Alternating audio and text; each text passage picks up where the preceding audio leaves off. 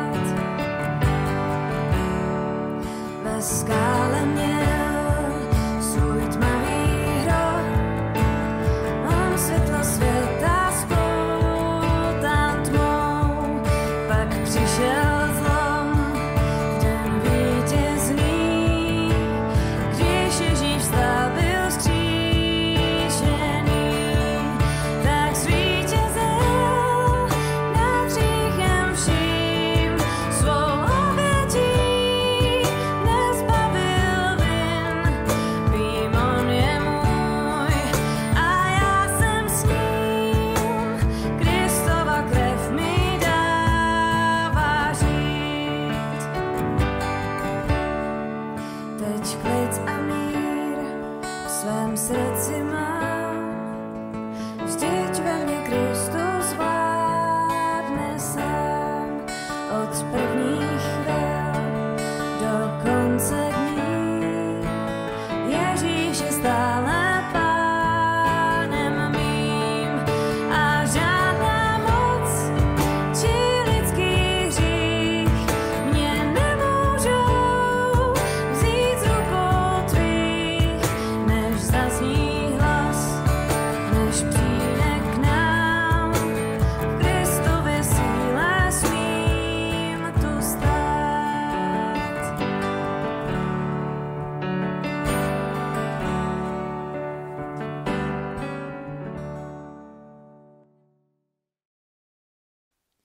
Mojžíš zatím pásl ovce svého tchána, midianského kněze Jetra.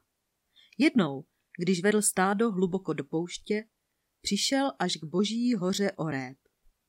V tom se mu v ohnivém plameni z prostředku keře ukázal hospodinův anděl. Mojžíš se podíval a hle, keř planul ohněm, ale nebyl stravován. Řekl si tedy, musím tam přece jít, abych viděl tu velikou podívanou, jak to, že ten keř nezhoří. Když hospodin viděl, že se Mojžíš přichází podívat, zavolal na něj Bůh z prostředku keře. Mojžíši, Mojžíši. Zde jsem, odpověděl Mojžíš. Na tomu řekl, nepřibližuj se, zuj si obuv z nohou, neboť místo, na němž stojíš, je svatá půda. Potom řekl, já jsem Bůh tvého otce, Bůh Abrahamův, Bůh Izákův a Bůh Jákobův. Mojžíš si i hned zakryl tvář, neboť se bál pohlédnout na Boha. Hospodin pokračoval. Zřetelně jsem viděl trápení svého lidu v Egyptě. Slyšel jsem i jejich naříkání na jejich byřice. Ano, znám jejich bolesti. Proto jsem se stoupil, abych je vytrhl z ruky egyptianů a abych je z té země vyvedl do země dobré a prostrané, do země oplývající mlékem a medem, do bydliště kananejců, chetejců, emorejců, perizejců, hivejců a jebusejců. Hle, nářek synů Izraele, dolehl ke mně. Viděl jsem také útisk, jakým je egyptiané utiskují. Nyní tedy pojď, pošlu tě k faraonovi a ty vyvedeš můj lid, syny Izraele, z Egypta. Tak ahoj, já vás znovu zdravím. Já budu teďka pokračovat druhým kázáním v té sérii, kterou jsme začali už minulý týden. Je to série Než přijde, která mluví o Ježíši, kde, kde studujeme a hledáme, kdo to vlastně byl Ježíš a proč vlastně přišel, proč je to pro nás důležité. Já začnu dneska jednou takovou statistikou. Ono se říká, že Česká republika je jeden z nejateističtějších národů na světě, ale eh, teď jsem četl jednu statistiku, která tvrdí, že tři čtvrtiny Čechů věří, že existuje něco víc. Věří, že existuje nějaká forma Boha. Což neznamená nutně, že jsou křesťané, ale taky to znamená z definice, že to nejsou ateisté. A, ale zajímavé je, že křesťané jsou pouze asi jedna čtvrtina Čechů, se, se jako pokládá za křesťany. Ale mě, mě zajímalo, jako co je ta zhruba polovina Čechů, kteří jako věří v něco víc, ale zároveň jako tvrdí, že nevyznávají žádné náboženství oficiálně. A v té, té jedné statistice jsem našel uh, takové vysvětlení, že zhruba polovina Čechů připouští magii a duchy nebo věří na horoskopy i v to, že jejich život řídí neznámé síly. Jenom to neumí pojmenovat. A myslím, že zatím je nějaká touha pochopit smysl života. Touha najít nějaký větší obraz, nějaký větší rámec toho, kde jsme. A dnes se podíváme na život z trochu větší perspektivy. Bavíme se o Ježíši a budeme eh, hledat a diskutovat po, po tom kázání, jak nám Ježíš může pomoct najít právě ten větší obraz v našem životě. Minulé Bedřich mluvil o tématu hříchu. Mluvil o nějakém nepřátelství mezi, mezi tím hadem, mezi satanem a mezi eh, božími lidmi. A říkal, že podstata hříchu není ani v tom, že děláme nehezké věci, jako když se říká dětem, že hřích je, že neposloucháme maminku, nebo že nemáme uklizený pokoj, ale podstata hříchu je v něčem jiném. Toto je spíš důsledek. Podstata je v tom, že jsme se úmyslně oddělili od Boha. Že jsme si řekli, že chceme být vlastními architekty života, že nás nezajímá, co si myslí Bůh. A právě to, co přišel udělat Ježíš, že vyřešil tu samotnou podstatu. Že nám znovu dal přístup k Bohu. Že skrze Ježíše můžeme poznávat, kdo je to Bůh a jaká je Boží vůle. V Biblii je eh, jedna kniha, která se jmenuje List židům a ten autor tu knihu začíná touto větou. Mnohokrát a mnoha způsoby mluvil kdysi Bůh k otcům skrze proroky. Ale v těchto posledních dnech mluvil k nám skrze svého syna. Touha asi 70% Čechů je poznat Boží vůli komunikovat nějak s nadpřirozeným. A Bible nám říká, že Bůh v těchto dnech promluvil skrze svého syna Ježíše. Co nám ale skrze Ježíše vlastně říká? Ta otázka je, a zkusím na ní dneska odpovědět, jak teda najdu boží vůli. Co, co teda Ježíš mi říká, jak, jak mi v tomto Ježíš pomáhá. Řešíme v životě těžké otázky, řešíme v životě strategické a velké rozhodnutí a chceme znát správnou odpověď. Chceme vědět, co je teda správně. Chceme, aby nám to Bůh nějak zjevil, aby nám ukázal, na jakou máme školu, koho si máme vzít, jestli se máme stěhovat nebo nemáme. A ještě, ještě lépe eh, řešíme to, aby nám Bůh ideálně potvrdil to, co vlastně sami chceme udělat. A někdy si myslím, že i jako křesťané hledáme různé způsoby, jak tyto, tyto odpovědi u Boha najít, nebo možná jak Boha přesvědčit, aby udělal to, co my si přejeme. Jak když jsem byl mladší, tak jsem si třeba myslel, že když se budu dostatečně dlouho modlit, tak Bůh jako splní tu moji modlitbu. Tak Bůh jako mě vyslyší.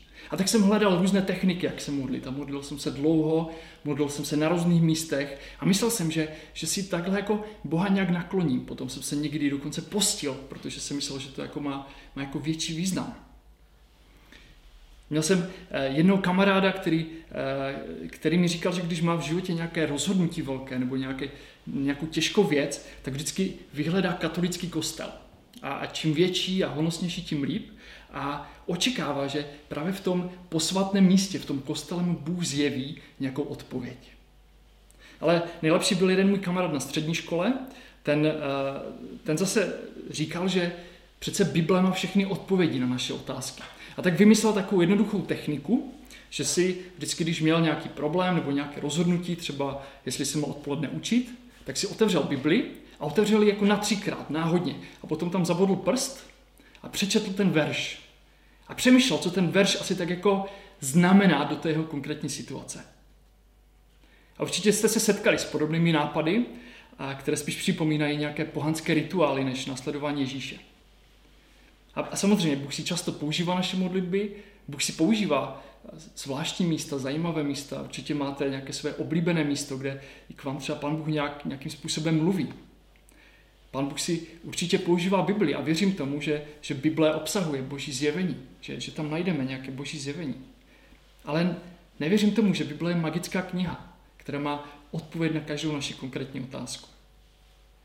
Takže to znamená, že Bible mi nemá co říct do konkrétní situace? Ano i ne. Je pravda, že, že Bible rozhodně nebyla napsaná pro tvoji konkrétní situaci, že ten apoštol Pavel a ti další to nepsali jako s tím, aby ti pomohli rozhodnout se, na jakou máš školu. Ale to neznamená, že v Bibli nenajdeš vodítka pro ty konkrétní situace a pro ty konkrétní rozhodnutí. Jsem přesvědčený, a je to moje víra, moje zkušenost, že Bible dává našim životům a konkrétním situacím směr. A je jenom na tobě a na mě, jestli věříš a, a jestli jsi ochotný tenhle směr přijmout a následovat. Ta, ta série, kterou probíráme, je o tom, že vybíráme nějaké starobilé proroctví, které směřují Ježíši, které najdeme ve Starém zákoně, což je ta první část Bible. A dneska se taky budeme bavit o jednom proroctví, za chvíli ho přečtu. A možná více než to samotné proroctví nás bude zajímat ten prorok, který to proroctví řekl a ten příběh, v rámci kterého se to proroctví eh, řeklo. Protože ten příběh nám pomůže pochopit, jaký směr nám Bůh ukazuje v životě. Dnes se budeme bavit o uh, asi největším proroku, který si pamatuje izraelská historie. Narodil se asi 1500 let před Kristem v Egyptě. A není to jenom prorok, je to, byl to víc než prorok. Byl to eh, skutečný zachránce a hrdina Izraele. Bylo to něco jako Masaryk nebo Karel IV. pro Čechy. Byl to takový ikonický vůdce.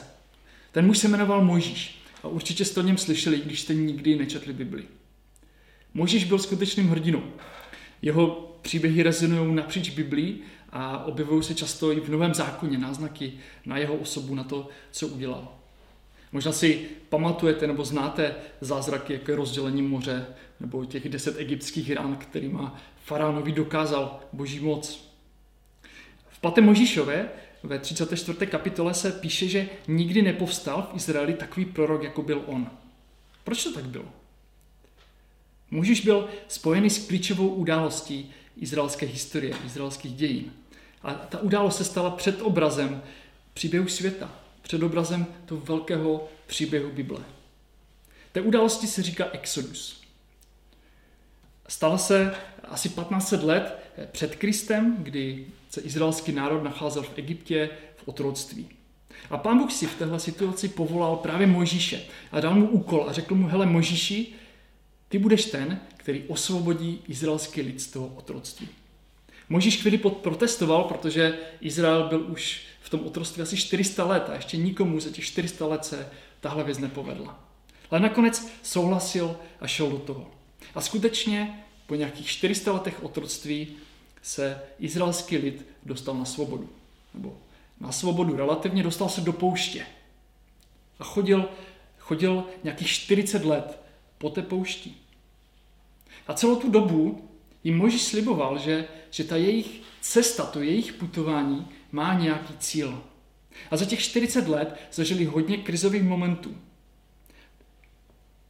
Bylo těžké pro ty Izraelce často věřit, že Možíš ví, co dělá. Chodili 40 let po poušti, kde často neviděli nic jiného než písek a kameny. A přesto jim Možíš stále říkal, že někam to putování směřuje. Tak často reptali a bouřili se. Protože to vypadalo, že spíš bezsilně bloudí pouští, než že by směřovali do, nějaké, do nějakého území cílového, kde budou mít konečně svobodu. Ale vždy přesvědčila jedna zkušenost a jedna skutečnost, že skrze Možíše zjevoval svůj směr a svůj záměr sám Bůh. Několikrát prakticky na vlastní oči viděli, že Možíš komunikuje s Bohem. A díky tomu věřili, že když mají Mojžíše, tak se nestratí. Že když mají Mojžíše, tak, tak dojdou konečně do té, do té svobodné země, kterou jim od začátku slibuje, která je cílem toho jejich putování. A po těch 40 letech skutečně přišli do té zaslíbené země, do Palestiny, kde bylo jejich, jejich území, odkud přišli ti jejich předkové a začali tam nový život. Možíš nebyl jen záchráncem a hrdinou, byl, byl skutečným vůdcem, byl skutečným lídrem. Izrael nikdy neměl takového proroka, jako byl on, protože nebyl jenom prorok, který ohlašuje, co Bůh chce, ale byl to prorok, který se skutečně setkával s Bohem, který s Bohem skutečně mluvil, který zprostředkovával skutečně Boží slovo. A to se nikdy předtím ani potom v Izraeli nestalo. Ale stalo se to, co se stává nám všem. Mojžíš jednoho dne zemřel. A už tam nebylo.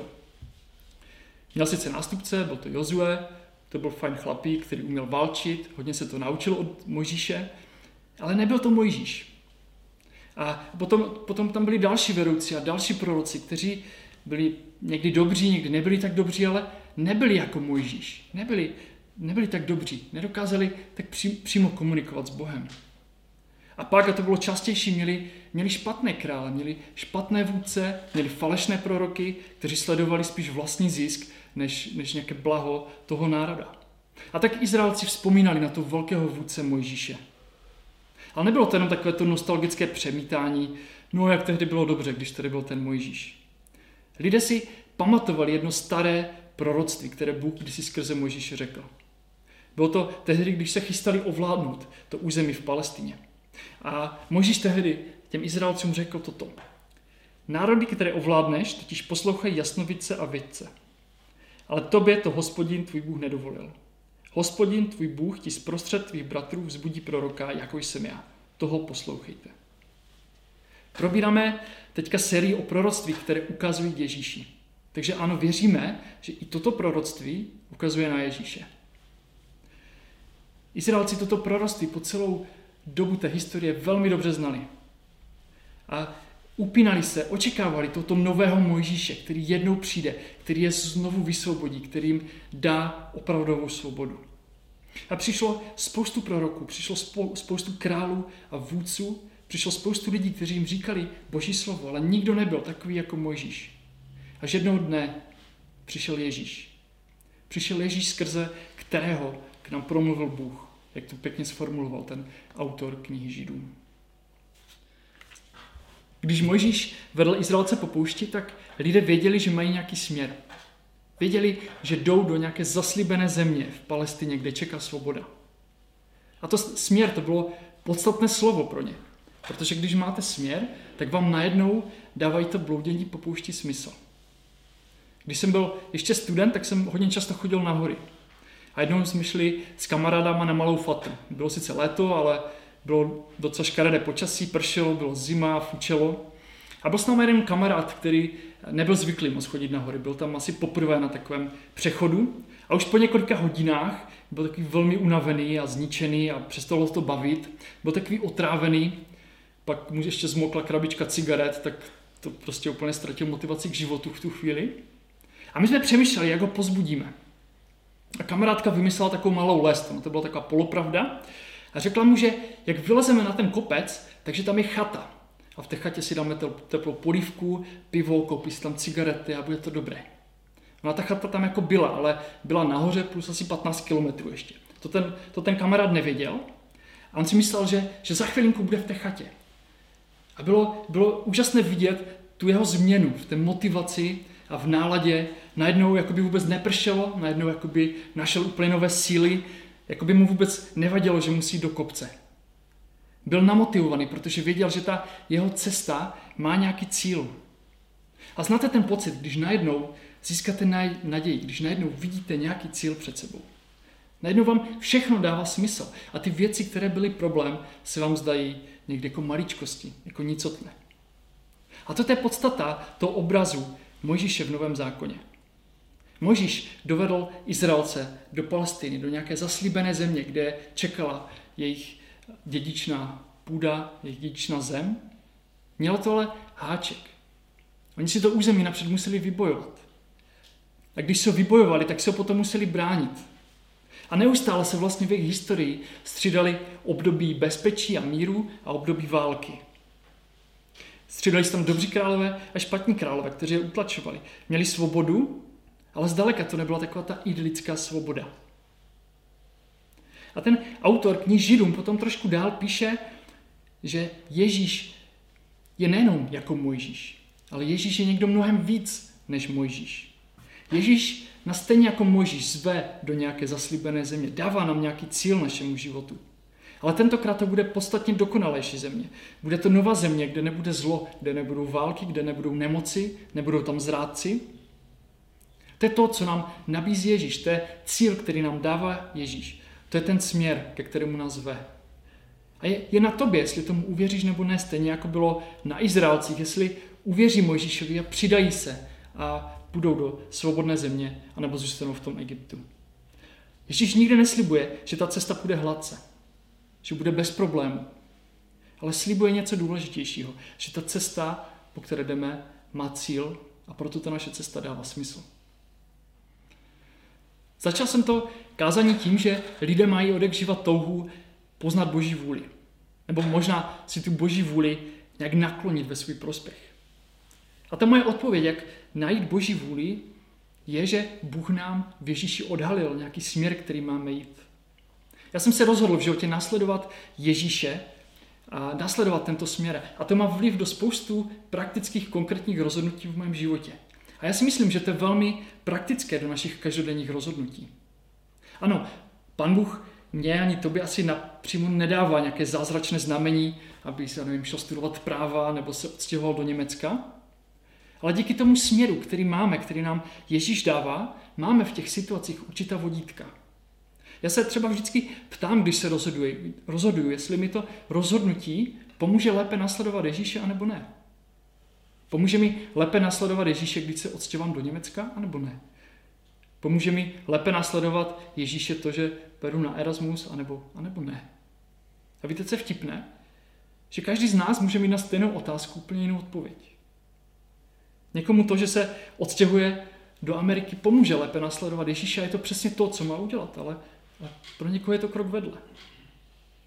A ještě, ještě zamotanější je, že většinou a spoustu věcí nemají jednoznačnou odpověď.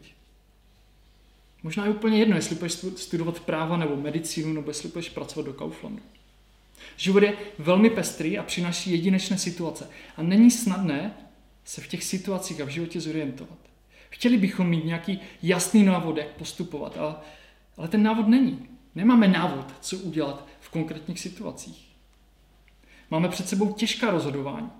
Máme před sebou někdy strategické rozhodování, které ovlivní naše okolí, Někdy rozhodování, které ovlivní celé generace našich dětí a potomků. A chtěli bychom vědět, co udělat, aby to bylo správně. Ale někdy to prostě nevíme. A ta dobrá zpráva Bible je, že bez ohledu na to, jaké je tvoje rozhodování, jedna věc zůstává platná. Že Ježíš nám nabízí směr. Že Ježíš nám dává cíl a tím cílem je věčný život. A co víc, ta dobrá zpráva Bible je, že Ježíš není jenom nějaký abstraktní pojem. Není to nějaká myšlenka nebo filozofie, která nám dává naději do života, naději, že ať se cokoliv stane v životě, to všechno jednou dobře dopadne. Bible mluví o jedinečné události, kterou si připomínáme o Vánocích. Že Ježíš, který je Boží syn, který je Bůh, se stal člověkem. Pěkně to vyjádřil eh, Jan ve, ve svém evangelu, v Janově evangelu, v té první kapitole, je to, je to velmi známá taková báseň, kdy tam píše, na začátku bylo slovo. To slovo bylo u Boha, to slovo bylo Bůh. A to slovo se stalo tělem a přebývalo mezi námi. Jan mluví o Ježíši. O Ježíši, o Ježíši, který se stal člověkem, tak jako my. To znamená, že zažil ty samé věci jako my. Zažil to, že život je často nepřehledný, že život je složitý. Zažil taky důsledky hříchu. Třeba tak, že ho ve zmanipulovaném procesu odsoudili neprávem k trestu smrti. Zažil pokušení k hříchu, ale my víme, že tomu odolal, na rozdíl od nás. Co to pro nás znamená? Znamená to, že Ježíš ví, jak těžké je být člověkem. Ježíš ví, že se často neumíme dobře rozhodnout. Že nevíme, co nás čeká v budoucnosti. Ježíš ví, že často se rozhodujeme špatně a víme, že to je špatně, ale přesto nemáme silu to zvrátit a uděláme to. Víme, že bychom si neměli brát toho kluka, stejně si ho vezmeme. Víme, že bychom se neměli rozvádět s manželkou a stejně se rozvedeme. Víme, že bychom neměli brát tu práci, ale stejně ji vezmeme, protože tak potom toužíme přece. A lidé nás často za to odsoudí. Možná my sami sebe odsoudíme a těžko se nám žije s důsledkama našich vlastních rozhodnutí. Ale Ježíš ne. Ježíš nás přijímá. Ježíš přišel právě proto, aby, nás, aby nám ukázal, že i přes naše slabosti a špatná rozhodnutí můžeme následovat. Aby nám ukázal, že i přesto nás čeká nějaký směr a nějaký cíl. Tím je zaslíbená země, kterou je věčný život. Ahoj, chtěl bych vás přivítat v druhé části Maják Online, kde eh, budeme diskutovat o Petrově kázání. A já jsem Jakub Burita, jsem ze Vsetína a je tu se mnou eh, Míla z Brna a Bedřich z Olomouce. A já bych na vás měl otázku. Petr v kázání mluvil o tom, že přestože se naprosto většina lidí v Česku nepovažuje za křesťany, tak uh, lidé přiznávají, že věří, věří v něco víc, věří v nějaké duchovno. A vy žijete tady v Česku, žijete tady už poměrně dlouho a vidíte to asi kolem sebe, co se děje, tak co vy zatím, co vy zatím vidíte? Proč si myslíte, že, že lidé toto dělají? Mně přijde, že asi jako za vším lidi hledají nějaké řešení problému. Mm-hmm. Že když ho nenajdou v těch materiálních věcech, no v těch materiálních řešeních, tak se obrací k nějakým nadpřirozeným nebo jiným řešením. A nebo možná jako si připadají, že jako, když jako v nic nevěříš, jo, když si to fakt jako domyslíš, že tam jako nic není, jo, takže to je moc jako prázdný, no, tak prostě hledají nějaké jako stéblo a myslím si, že třeba zrovna v téhle době jako nějak něco jako hledají, jako možná o to víc, jo, prostě premiér se dívá jako do křišťálové koule a věští prostě, jaká bude covidová situace, jo, tak hledají prostě něco, co by jim aspoň trošku jako pomohlo to jako zvládnout. A nejenom tohle, jo, třeba prostě, já nevím, zkoušky nebo porod, nebo já nevím, prostě práci a tak dál, tak hledají něco, co jim pomůže. A protože třeba nevidí jako smysl v křesťanství, mají prostě nějaké pochyby o tom, tak hledají někde jinde u něčeho jiného. No. Myslím, že jsi to dobře trefil, no, že, že skutečně žít domys, domyšlený ateismus jako do důsledků je velmi problematické a že to, že to je málo, kdo, kdo to zvládne, že, že lidi spíš hledají nějaké takové jako různé řešení. Moje, třeba moje žena dělá v lékárně a homeopatika jsou naprosto fantastická, jako novodobá pověra, že jo, která je tady a funguje. Mm-hmm. A ty, když jsi, když jsi říkal, že často, často je to reakce na nějaký problém, tak myslíš si, že ti lidi, co řekli, že co řekli, že je něco víc, takže to předtím neřešili, dokud ten problém nebyl a že to byl ten spouštěč, anebo to tady tak nějak je a jenom předtím to lidi třeba ignorovali. Myslím si, že obecně, že když se lidem daří dobře, tak některé věci neřeší v životě. Mhm. Až ty krize jsou takovým spouštěčem možná hledání nějakých hlubších eh, odpovědí. Je to zajímavé, teď jsem dostal odkaz na nějakou konferenci business od jednoho svého známého, který on mi poslal jenom krátký e-mail, říkal tady 70 minut asi pust a bylo tam, bylo tam nějaká statistika, kterou dělali dneska, že strašně velké procento lidí si klade jako hlubší otázky v dnešní době, jo? po smyslu života a což je zajímavé, že je nějaká krize tady, která vlastně spoustu lidí vyvolává tady to, tohle. Já myslím, že to je podobné, jo? Že, že, že, když se něco děje v životě, tak lidé prostě hledají různé odpovědi. Mhm. Ale tak já myslím, že jako i, i my křesťané, jo, že jako v momentě, kdy se nám daří dobře, tak jedeš prostě na té vlně, jako prostě je to v pohodě, je to v pohodě. Ale pak, když prostě přijde něco, tak najednou si říkáš, jako, co s tím, no, tak měl bych se víc modlit a, a někdo se začne postit, jako, a někdo, já nevím, prostě někdo se začne bičovat, jako, a jo, tak je to, já myslím, že ty přístupy jsou jako svým způsobem podobné, jo, že, nebo ty reakce, jako jo. Krizi najednou prostě hledáš, co by ti jako mohlo pomoct. Ať už jako věříš, nevěříš, anebo Mhm. věříš něco. Mhm. Od začátku toho, kdy tady na světě existuje, existuje křesťanská církev, tak v těch stoletích postupně církev vždycky řešila problém toho, že problémy kultury se promítaly vždycky v církvi. Tak jak vidíte třeba to, že tak to řešíme to duchovno, jak, jak se to může projevat v církvi a co to může způsobovat mezi námi takto? Jsi kazatel. Já myslím, že Milan to už, už jako by začal, jo? že my vlastně jsme v tom velmi podobní, že eh, ve snaze, ve snaze některé věci změnit, nebo, nebo když přijdou ty problémy a my chceme nějak změnit, tak úplně, podle mě úplně stejně jako lidé, kteří nejsou věřící, tak nějakým způsobem se snažíme najít prostě nějaké řešení v rámci toho křesťanství. Že jo? A Ono, a myslím, že tam jsou strašně tenké linie v té naší víře, mezi tím, kdy je to ještě v pořádku, kdy už to začíná přeskakovat do nějaké eh, snahy prostě manipulovat Pána Boha, eh, snažit se mu v určitém smyslu skroutit ruku za záda, aby nám dal to, co chceme, ať je to skrze modlitbu nebo půst, nebo eh, různé jakoby prohlášení, jo? prostě různé tyhle ty věci, kdy máme pocit, že když některé věci uděláme, tak, tak Pána Boha přinutíme vlastně, aby nám dal to, co, chce, to, to, to, to, to, co chceme, nebo to, co potřebujeme. A tam si myslím, že už to za- zajde za tu hranu, protože to je v podstatě podstata té magie, že jo? Mhm. toho, o co lidé usilují, je nějakým způsobem ovlivnit ty duchovní síly, aby dělali to, co chceme. Že? A ve chvíli, kdy se tento přístup eh, začne projevovat v křesťanství, tak je to vždycky podezřelé. Já si pamatuju, jako, že jako jsem vždycky jako hledal, nebo jsem si říkal, jako, tak přečetl jsem si příběh, jako, nevím, kdo to byl, myslím Jozue, nebo kdo jako dával taky to rovno. Prostě. Gideon, ne? Jo, Gideon, jo, jo, Ty jsi, ty jsi absolvoval pastorní institut a tohle nevíš. Příběh jako Gideona, kdy prostě položil rovno, to zmoklo jako a všude kolem sucho, jo.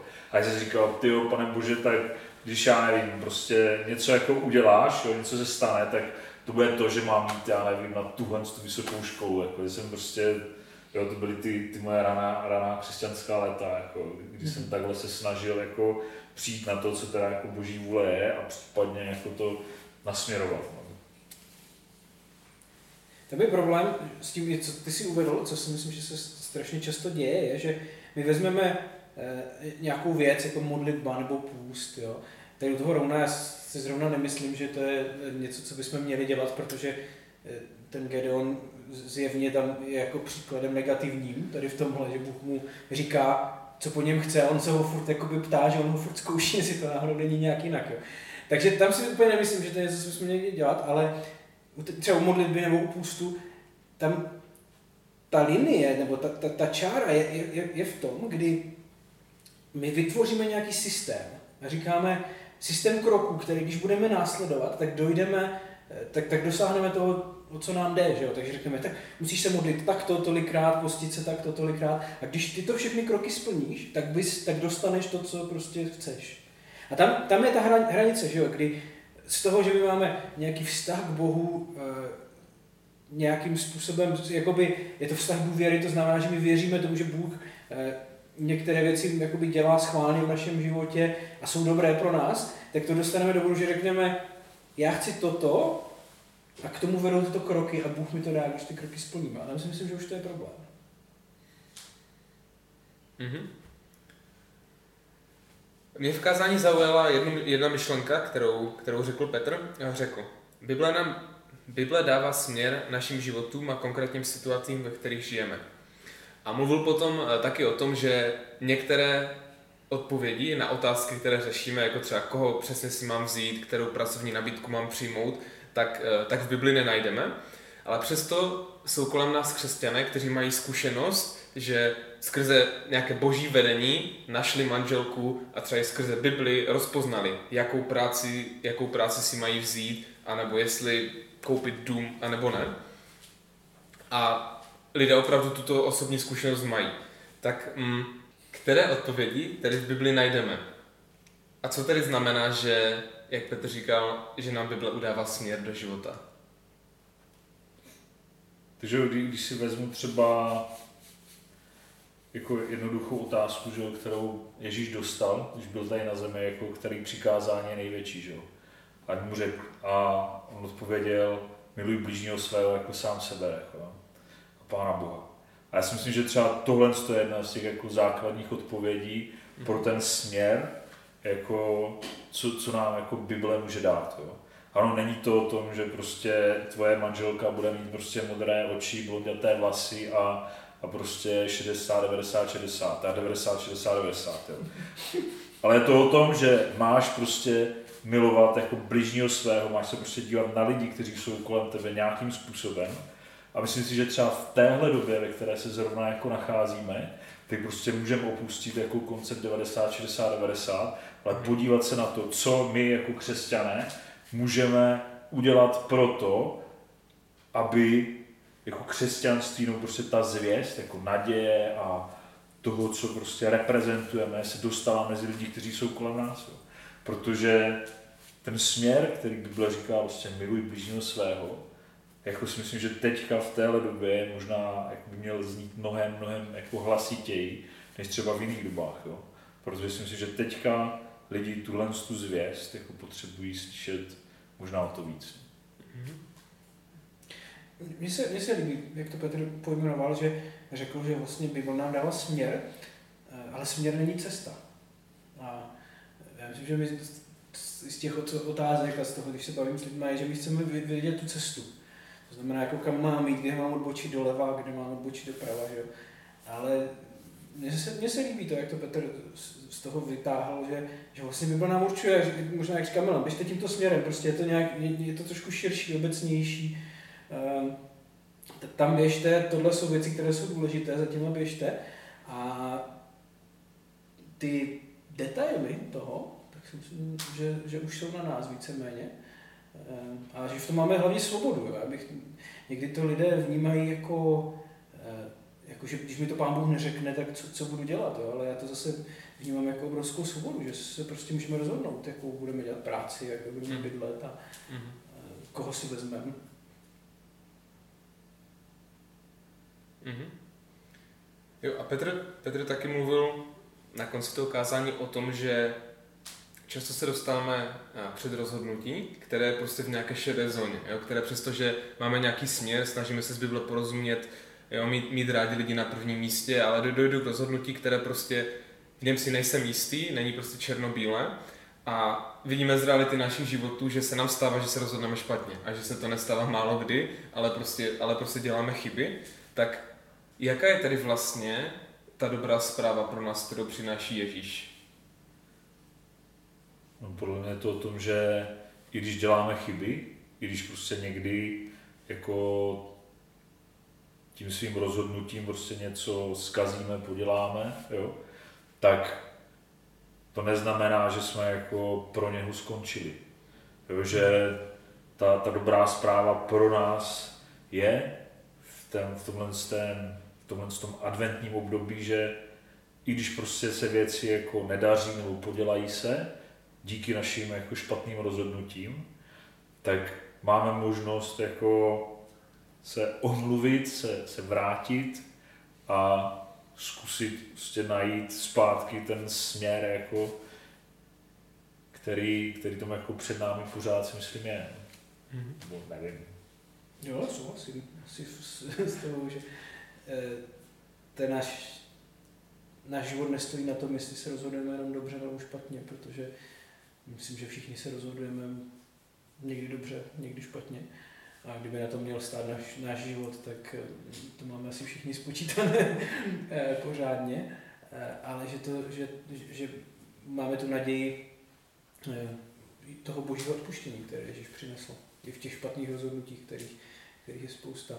Že se musíme učit, jak v tomhle světě žít. Mm-hmm. Já bych možná ještě se vrátil k té otázce jako předtím, jo, protože mm-hmm.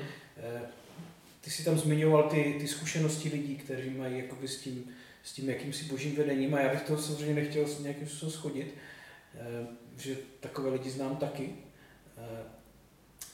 Ale myslím si, že problém se stane ve chvíli zase, kdy se z toho udělá pravidlo. Jo, to mhm. znamená, že někdo to takto zažil, to, to je něčí zkušenost a ta zkušenost, my tu, tu zkušenost chceme jakoby z ní udělat obecnou zkušenost. Takže když se žením, tak musím mít nějaký, slyšet boží hlas, jakoby, eh, jo, realita je taková, že někteří lidé to tak mají a, a oženili se dobře, a pak jsou lidé, kteří slyšeli boží hlas a oženili se špatně. Nebo měli pocit, že slyšeli boží hlas. A, já, a, a zase, že jo, jak to poznáš, nebo nepoznáš, to, to je strašně individuální. Takže si myslím, že rozhodně tyto zkušenosti jsou samozřejmě jakoby, jasný, jakoby normální, ale nedělal bych z nich rozhodně nějaké měřítko toho, že takto to musí být všichni. Tam si myslím, hmm. že začíná hmm. zase problém.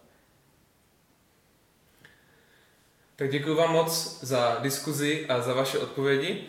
A došli jsme tady k tomu, že že hlavní myšlenka, to, co říkal Petr, a toho doufám, o čem jsme diskutovali, bylo to, že Bible nám dává směr k konkrétním věcem do našeho života a ta dobrá zpráva a to poselství, které přináší Ježíš, je, že, že přišel, aby nám ukázal, že i přes naše slabosti a naše špatné rozhodnutí nás přišel zachránit a můžeme ji následovat do té zaslíbené země, která, která symbolizuje věčný život.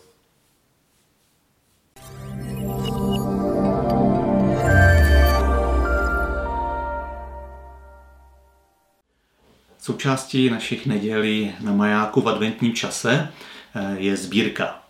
A i letos pořádáme sbírku na Nepál a Turecko. O Nepálu jste mohli slyšet minulou neděli a ještě se k tomu vrátíme příští. A já bych vám dnes chtěl představit eh, sbírku na Turecko. V Turecku máme už dlouhodobě partnerství v Antálii s místním sborem, který zakládá další sbory a my jsme se rozhodli podpořit i letos tento sbor. Za chvilku uslyšíte krátký videopozdrav nebo krátké zprávy od hlavního vedoucího tohoto sboru Ramazana Arkana, který trošku poví něco o jejich situaci a o tom, jak se taky můžeme za tyto naše bratry a sestry, za tyto nové sbory modlit.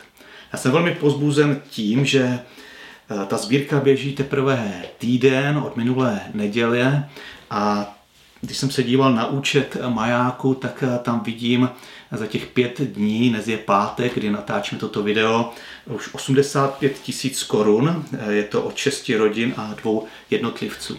A já si nesmírně vážím toho, že můžeme podporovat Turecko nebo Nepál a že můžeme sdílet naše dary lidem, kteří eh, nemají takové finanční zabezpečení, jako máme my. Nepál patří mezi deset nejchudších zemí světa vůbec a situace v Turecku, muslimské zemi, eh, je pro křesťany velmi, velmi složitá a, a náročná a já se strašně raduju z toho, že, že máme to privilegium podporovat eh, tyto naše bratry a sestry právě v této zemi. A my bychom vás chtěli pozvat eh, k této vánoční sbírce, která bude probíhat až vlastně do posledního dne tohoto roku. Abyste se připojili, aby jsme dohromady mohli podpořit tyto dvě místa. Minulý rok eh, se to rovnalo v mých očích téměř zázraku, kdy jsme společně s dalšími křesťany eh, dali dohromady dár na tyto dvě místa ve výši přes 900 tisíc korun. A to je něco, co je moc hezkého a je to už i docela významná pomoc. A tak eh, tato sbírka vlastně začíná, rozbíhá se a uslyšíte v našich dalších nedělích ještě některé informace a já vás eh, prosím, abyste se přidali společně s námi eh, k této podpoře těchto dvou míst. A nyní uslyšíte zprávy od Ramazana Arkana. Hello, my brothers and sisters in Christ, and greetings to you from Antalya Evangelical Church in Turkey. And first of all, uh, thank you for praying for my wife, and praise the Lord that uh, last MRI result shows us that her tumor is not growing. And please continue to pray that it will not grow from now to that she will even get healing from the Lord, that she will not have to have the surgery. And about our church, of course, this COVID-19 situation, it's affecting many countries and also it did affect Turkey a lot too. Since June, we open up our church. We started gathering in our church building for our services, for our prayer meetings, for our discipleship class, and also for ladies Bible study and the youth group. Through the online ministry, we can reach out to people. And now we have a lot of people that who follow us on Facebook and Instagram that they were not believer yet, but they are watching our services and we are trying to share the gospel with them and reach out them. Please pray that God work in their lives. And last prayer meeting, I share with you guys that in July we had a baptism service that we baptized 12 people. And now in November 15, we will have another baptism that we will baptize also seven people. Please also pray for these new believers that they will grow in their faith. One of the update that also I wanted to share with you, as you knew that I shared with you before that we wanted to start the third location of our church on the west of Antalya. But because of the COVID-19 situation, we don't know yet how that will start this coming year or not and we want to wait until the December 15 and we want to look the situation. But if the COVID-19 rules are not getting very uh, serious and if the situation will be okay we wanted to start our third location in the beginning of next year's the first Sunday. But if the situation will get worse we will postpone our vision and I will let you know. And also, please pray for our church people that somehow God will provide their needs, also that they can find their job, and also pray that we can still continue to reach out people and for his glory. And I wanted to say thank you so much again for all your support and prayer.